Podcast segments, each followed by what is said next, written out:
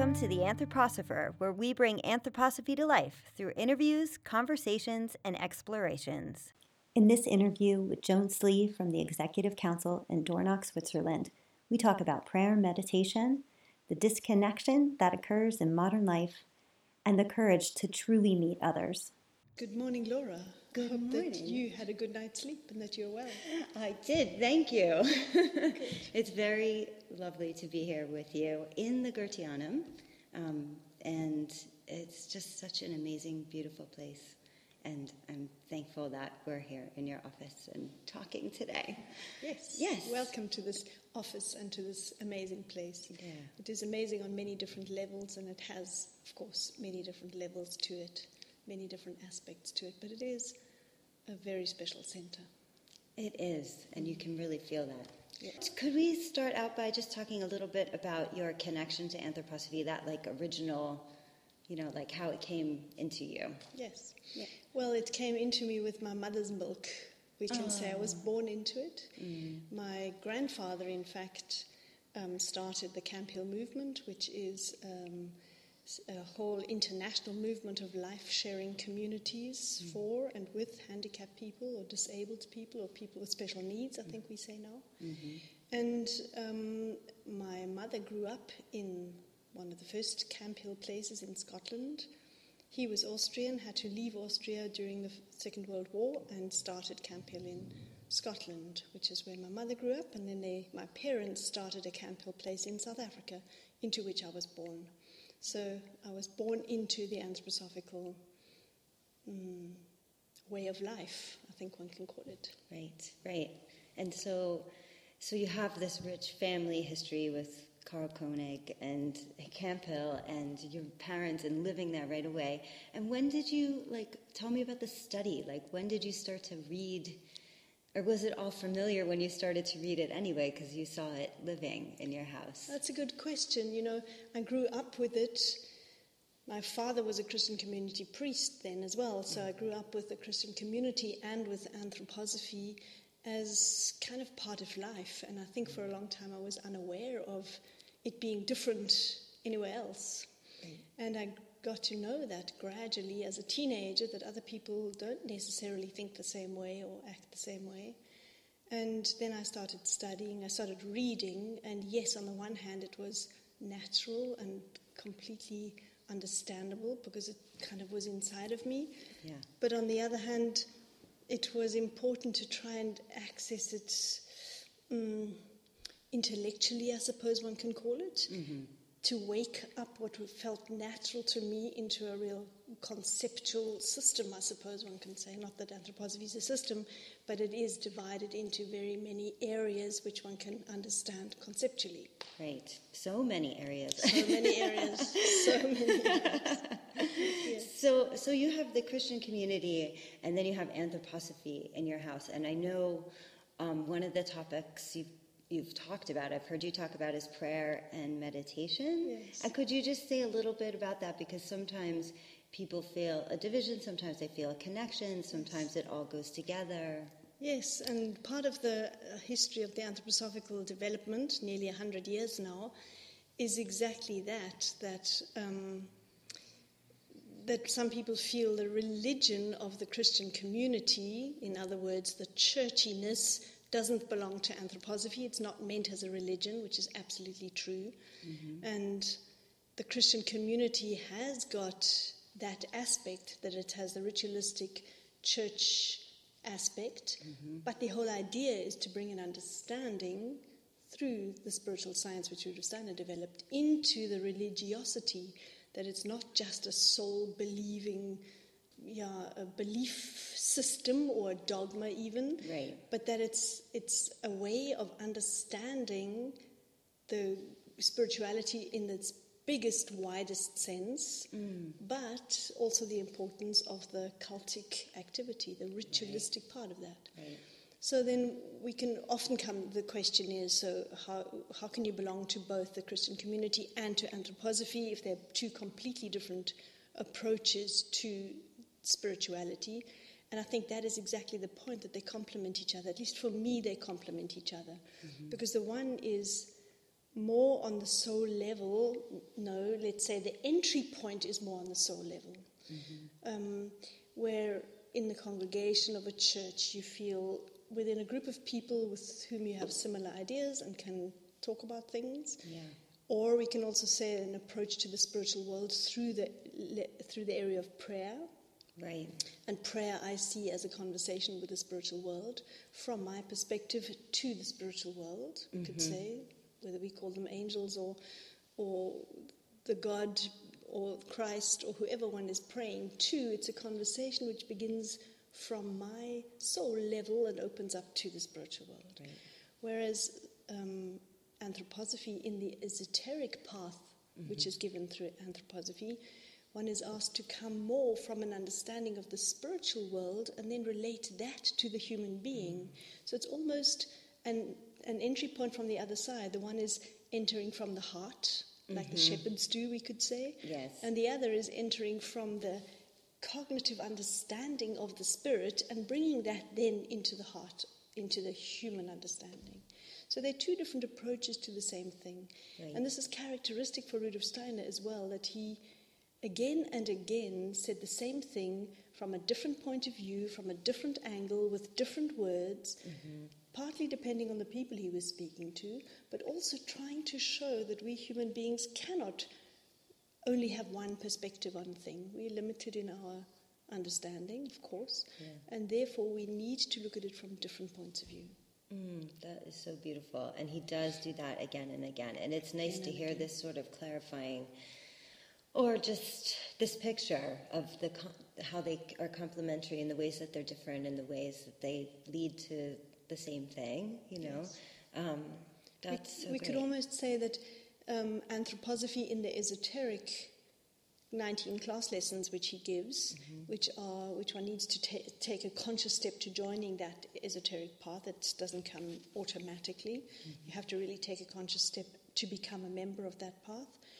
Um, because that is, and that is more a scientific approach, we could say. It is a science of the spirit. Mm-hmm. Whereas anthrop- um, the Christian community and that path is more, we could say, an art of the spirit. We could say the one is the mm-hmm. art- artistic approach mm-hmm. through opening one's soul to something greater, and the other is a scientific approach, which is the um, a cognizing of the truth. So just two different paths which both belong to the same, both belong to spirituality, Right. both belong to the spirit, I would say. And, and I would say, as, as human beings, we need to be able to do both of those. Like, we need to be able to approach problems and approach life from both of these ways, you know? Absolutely, So- because we live with our soul and with our spirit Absolutely. within our body. Yes. And therefore, these it's actually three realms we need because we also need the understanding of the physical world, the Right. earthly world, Right. because we stand in it with our sense perceptible body, Yes. sense percepting, sense organs. We stand in this world Mm-hmm. and need to know that as well. So, natural science, soul science, and spiritual science are all the three aspects which I think anthroposophy enlightens, we can say, or gives us a deeper understanding of. Beautiful. Yeah. and one could say that anthroposophy is actually manifests in the world on those three levels. Mm-hmm. Because on the one hand, we've got what I call the esoteric path, a path of inner development, which is a path of inner practice. Mm-hmm. And yes, it can go as far as these 19 lessons, but anybody can start with any of the meditations, verses, ideas given by Rudolf Steiner and take oneself seriously enough to take oneself on an inner path, because it's about taking oneself on that inner path out of one's own free will. Mm-hmm. So that's the one aspect, which is more, we could say, the spiritual science, this, where our spirit is at home, or our spiritual aspect is at home. The second manifestation of anthroposophy is in what we call the Anthroposophical Society, which is all people, it's open to anybody who sees anthroposophy as a worthy and important approach to life, lifestyle in our time. Mm-hmm. And the society, the members of the society are people who further their own understanding of anthroposophy and help to bring anthroposophy into the community, into society at large, by caring for the soul aspects of human beings. In other words, our thinking, our feeling, and our willing. How can we develop those to be more um, adequate, ethical contributors of life? And that's the society mm-hmm. level, the soul level.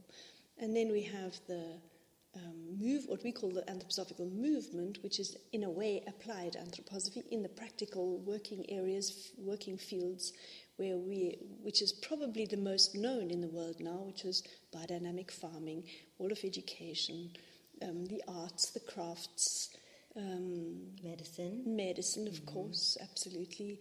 Um, I, yeah, and all of these different applied areas where Rudolf Steiner actually gave impulses to all the different work areas of life that he was asked to. Curative education is a big one. Mm-hmm. And helped to bring a spiritualized understanding of what we anyway do every day. Yes, and, and that's where I always am blown away because he, there's something about everything, you know? And he always answered when anybody asked a question. And you come here to this spot, mm-hmm, and mm-hmm. the whole building, all the paths, everything around is so thoughtful. There's always a why behind mm-hmm. everything mm-hmm, and a mm-hmm. spiritual why, mm-hmm, which is just gorgeous. And I feel like people are always looking for this now. They they are just searching so much for a, an inner path or a, a, meaning in the outer. Exactly. And it's all it's here, you know. If you, if you look, and that's what's special about this place because it's got in a way the the leadership. We call them sections, which is the word which Rudolf Steiner gave in those days. Mm-hmm. But each of the sections of those work areas, you know, education, medicine, art, um, agriculture, all of that, curative education, all of those have their their lead, leadership here, their center here, mm-hmm. you know, mm-hmm. their the head office, we could say, here at the Goetheanum. And therefore, one can really see that that's what I meant with these multi leveled aspects. I mean, the whole building is actually built in this threefold structure, mm. which is interesting. That you've got the big, the big hall mm-hmm. with a painted ceiling, and that is, in a way, we could say the core of the spiritual substance. Mm-hmm. Then we've got here this area where we're sitting now, which is the big meeting area with all our rooms and where the society is at home and the society offices for the membership and all of that, where we have these uh, conversations and meetings and discussions. And then the, the first floor mm-hmm. is that, hos- that place of hospitality, of mm. meeting, of a place which is hopefully welcoming to the public, where people can come in, where there's the reception, there's the cafeteria, there's mm-hmm. a big meeting space, mm-hmm. and which is then for the movement, for the people yeah. of the world. Right. Mm-hmm. Well, it feels like that. It does. And it was amazing to see all the sections set up yes. down there yes. and all the people interested in going to find yes. out more about agriculture, more about social science, exactly. more. I mean, there's just so much. Yes. So um, mm-hmm. I guess I guess on a practical level, I would ask you, and we didn't really talk about your position here, but um, we can say a little bit more about that, perhaps. But for the world today, you know, we've said people are searching, and you know what what they decide when they decide to go on this path. What do you feel like the healing impulses that are necessary for today. What what is necessary for today? Because it is so fast and so there's so much suffering and there's so much change. Like the speed is I, I mean maybe it felt this fast in 1920. Uh, maybe it did, but it just seems a little faster right now, and I think it can be hard to cope with that. Um, and so you see things being left behind, or with children and education and things like this. Yes, I think I think a term one can give, which many people have used, people who are working especially with social social understanding, trying to find a social understanding of what's happening in the world at the moment. They express this as a disconnect. Ha Vinh Tho, mm. for example, who works in Vietnam has, has got an amazing project going in Vietnam after he's worked in Bhutan and brought about this laughter and love and warmth as the what do you measure the success of a country by? What are those words? Oh, the, uh, the standards? No, no. The, there's a um, something product. Doesn't matter. and he's brought that as happiness. Happiness is mm. the the how you measure the health of a society is by the level of happiness, and he brought a whole program there, and now he's bringing a whole program of healing into Vietnam. Anyway, what he calls this is the disconnect, that we have a disconnect on all levels, that we as human beings are disconnected from our environment, our natural environment, mm-hmm. that we are disconnected socially from each other in society, mm-hmm. coming th- into this total egoism, and also this feeling of rights that I've got a right and I forget that other people have the same rights as me. Mm-hmm. And then also disconnect in terms of our spiritual potential, our spiritual origin, we could say. And mm-hmm. we feel this, and I think because we're feeling disconnected, there is, yes, on the one hand, the speeding up of everything in the in a in a kind of unconscious attempt to find something. We're all mm. searching, looking, fi- trying to find something. But I think what also plays into that is the digital world, that things can go everywhere at within a second. Definitely. You can get any information you want about anything within seconds, and you can hand put out your opinion and your frustration and your feelings within a few seconds to the whole world. And I think that has speeded up this whole process of the human psyche. And we live in a one directional putting out expression of one's emotional opinions mm-hmm. and or reactivity reacting to what we see and so what needs time to become proactive mm-hmm. has become has lost that because it takes time to develop a true impulse to put out consciously and we're just reacting so we've become we've gone into a level of reactivity which we can do immediately so i think that's part of the speeded up thing mm-hmm. and in a way I think that's what the inner path does. It asks you to slow down, even if it's just for five minutes in a day, to take yourself out of the run of the mill reactive situation and to just say, stop. Where am I in all of this? Mm-hmm. And I think to reconnect with oneself, even if it's only five minutes in a day, the more the better. Well, within reason. I think and five is good. Five is good. Yes, I would feel really good about five. Yes, exactly, exactly. Where do you find those five yes, minutes I'm in a day? I'm still searching for those. Exactly. I'll have to break it into uh, one-minute sections. There you go. Even that is good. But just to stop and breathe for a moment, yeah. and to reflect, just to see where do I stay? Where am I actually? Mm-hmm. You know, and we are on the one hand completely self centered in a way, in that we're just putting out our stuff. On the other hand, we, we don't know who we are. We don't, we're not in ourselves. You know what I mean? So there's that funny dichotomy that we're all living with. Mm-hmm. And I think that's where anthroposophy can help because it can say, you are important. Mm-hmm. Every thought you have is important. Every feeling you have has its effects. Everything is, has a consequence. And therefore, just slow down and recognize where you're at. Do you know what you're feeling mm-hmm. right now? Do you know what you're, th- what you're thinking, what you're thinking out of? And can we create the conditions within ourselves mm-hmm. to find a connection again to ourselves and through that to the world? Mm. You know, and it basically it's just slow down on the one hand, and secondly, take yourself seriously. Yeah. Take yourself seriously enough, not in an egoistic manner, but in a in, a, in an accountable manner. Because if I know and I've got all the information in the world, we've never had so much information about everything. So, in a way, there is no reason not to act ethically. You know, to if right. I know how my clothes are produced, how my food is produced, what's happening to the soil, what's happening with the global warming, and all of these things, if I know it, then I can act accordingly. There's no reason why I can't, except for that inner resistance and the fact that I'm in such a mode of reactivity and trying to keep up with all my programs in the day that I don't even consider it. Right. But that's one of these aspects which I think anthroposophy is asking of us and helping us with is accountability. Yes. Can we be accountable and so, how do you do this in personal relationships? Because I think that this too, okay, so you can have this picture of the world and how you can act more responsibly, but then when we come to the people we live with, or the people we work with, or I don't, anything, um, there a breakdown can happen. Mm-hmm. I think it's because you know partly you're saying if you don't know who you are, you don't take yourself Mm. seriously, or you don't realize that your thoughts and your feelings, you know, can have this Mm. impact. Yes, in terms, I mean, that's a good starting point. Uh, Where do we start with our connections to our coworkers, to our friends, to the person I meet on the street, to the person I sit Yes. next to on the train? Um, why is it so difficult to connect? Mm-hmm. You know, why are we disconnected?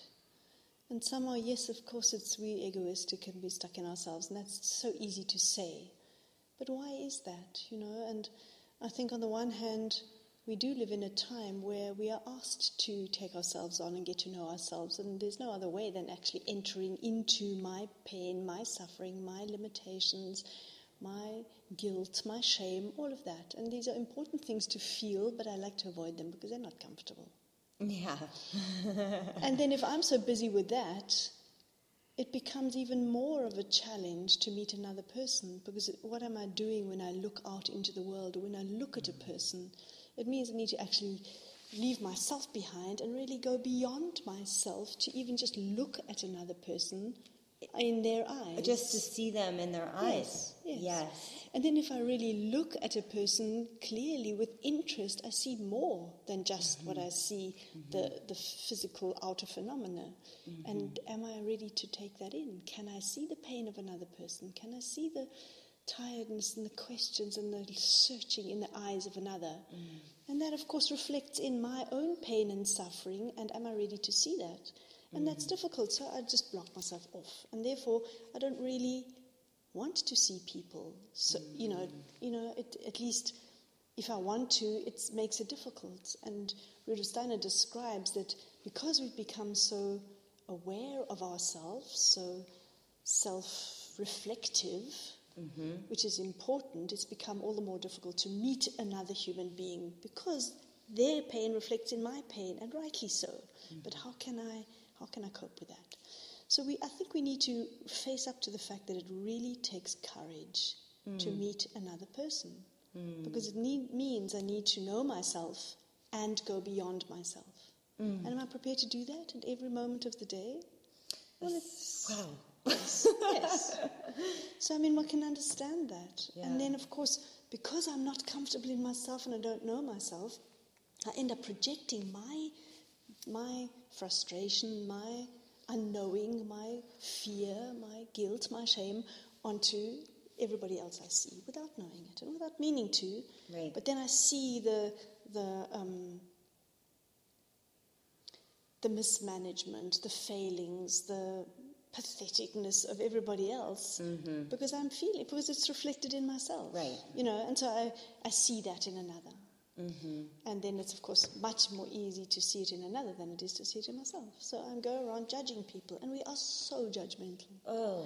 Even I these know. quick minutes, oh, you idiot, or look at that person. I even think those things, even if I don't express them. Yeah. And you know, I was a teacher and in South Africa where there was um, a real need for healing in our, after the apartheid, and our schools and our teacher trainings where I worked were full of cultural diversity, and we had to find a way of bridging these gaps, bridging these, yeah, the gaps, the, the thresholds between the different cultures. And we worked with that in the children, and we really saw and we worked with our parents with this whole thing of put downs. And then how quick are we with put downs? Oh, you idiot. Oh, you fool. Oh, don't be so silly. All of those are put downs. And what is the message we give to the children? Mm-hmm.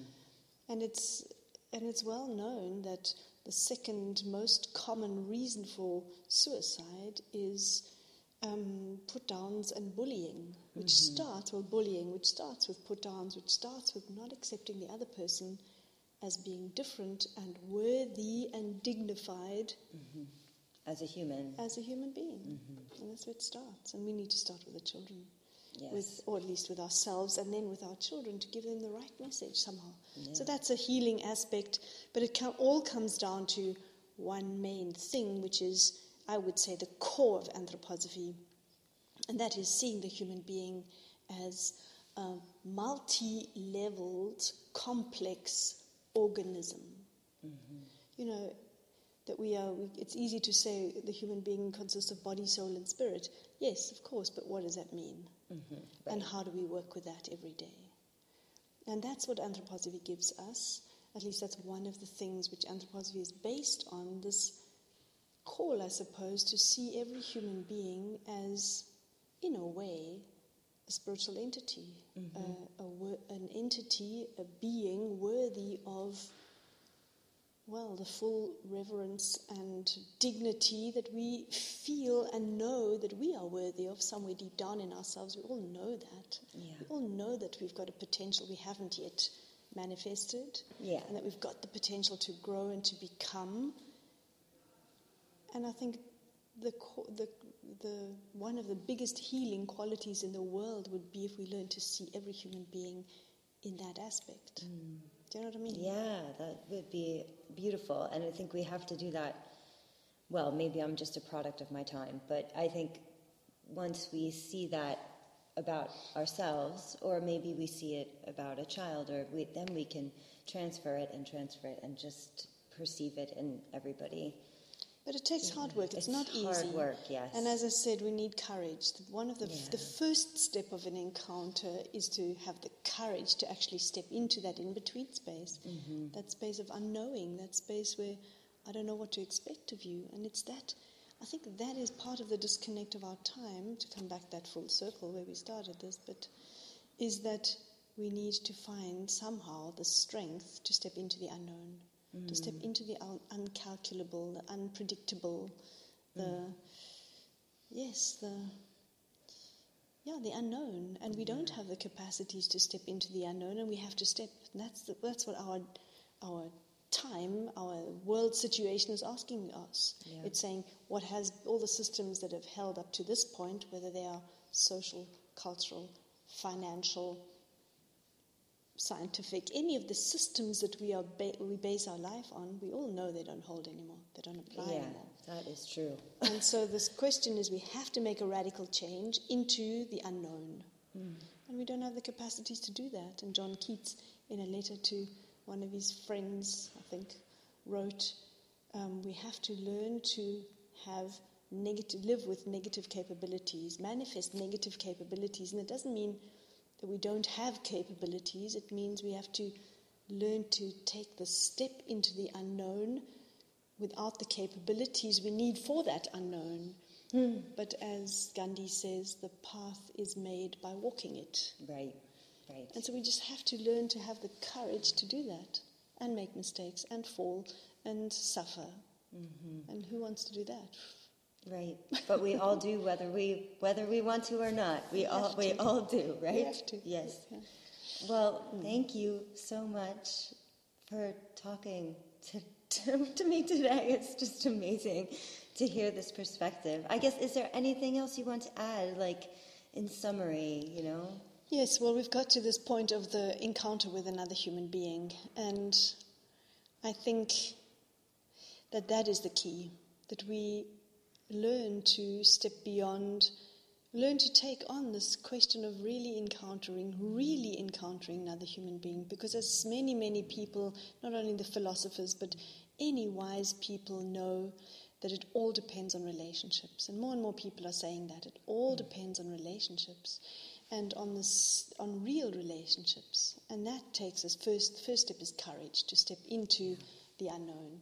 But then to go beyond that and develop the capacities of empathy within ourselves that's a new word and it's a new capacity empathy which means i stand truly in my own truth like mm-hmm. nelson mandela showed us. I mm-hmm. can stand completely in my own truth and without losing my authenticity can open, at least try to, to understand the truth of another. Hmm. And that's an expanded self which is asked, where I hmm. don't lose myself, but stand firmly in myself and yet expand to include the hmm. otherness of others. And that is, I think, a big task for the future, for now, is to develop empathy. And anthroposophy is one of the ways that we can do, learn to do that. It's not the only way, but it is one of the ways which is, I think, tuned to our time. That means which goes through the conscious understanding of spiritual science and natural science and tries to mm. bring those two together and tries to tries to bridge this disconnection that we've got in, mm. in on all levels that we've talked about. And with that comes, with, a, with empathy, with this expanded self, comes this thing, question of hospitality as well. That we open mm. to the guest. The guest who comes in is a foreigner Mm-hmm. and mm. needs to be foreign and brings something foreign, brings his otherness in. But if he doesn't come, then I can't be the host. Yes. If I don't have Wow. a guest, I can't be a host. So the guest allows me to be a host, and the host preparing the space and perhaps the meal, but it's his home. It's according to his.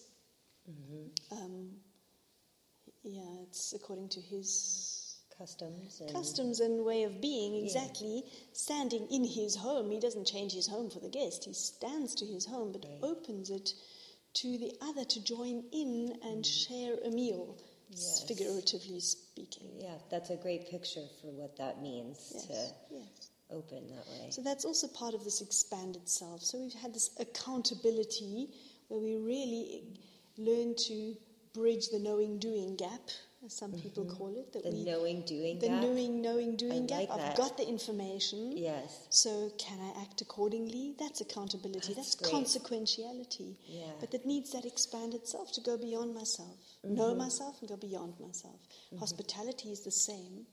And then through that, to acknowledge the otherness of another through empathy. Mm. So, these are the main things. We sometimes call it affirm the other, affirmation. Yeah. Affirmation of myself and the other. All of this has to do with an expanded perspective of the self. Yeah. And I think for me, that's how I would like to summarize what I see the possibility and potential, but maybe task of anthroposophy. Mm-hmm. And you said my position, I'm in the executive council here, and that, I that is what I see as my task, is to live anthroposophy Yes. and try and represent anthroposophy not by preaching it, but by reaching out to people and allowing and welcoming them into a conversation, into an encounter, into a true beginning of a relationship, let's say. Mm-hmm. That's beautiful. If we all did that. Well, we can. I can't do it either, but we can strive to do that. We can strive. We can take that as an ideal. Yes, right. We all can't do it. Right. We wouldn't be here on earth if we were angels. But yeah. but I think we've, at least if we, I think it's important to, to set a goal, Yes, absolutely. even if it's stepping into the unknown, which it is. Yeah. Yes.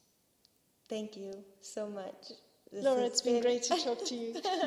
It's been great to talk to you too. It's been enlightening. I'm gonna take this all home and, you know, think of my children and my neighbors and my colleagues and my parents at our school and Yes. you know just this experience you know we we had this experience where you're looking in my eyes and I'm looking in your eyes and it is such a it is a powerful thing and it can be and it takes courage for sure so thanks for And that it takes, yes, courage to, to own one's own vulnerability and to Yeah. acknowledge that, because that's what's part of it. Absolutely. So let's try. Let's and we will fail, but we can keep trying.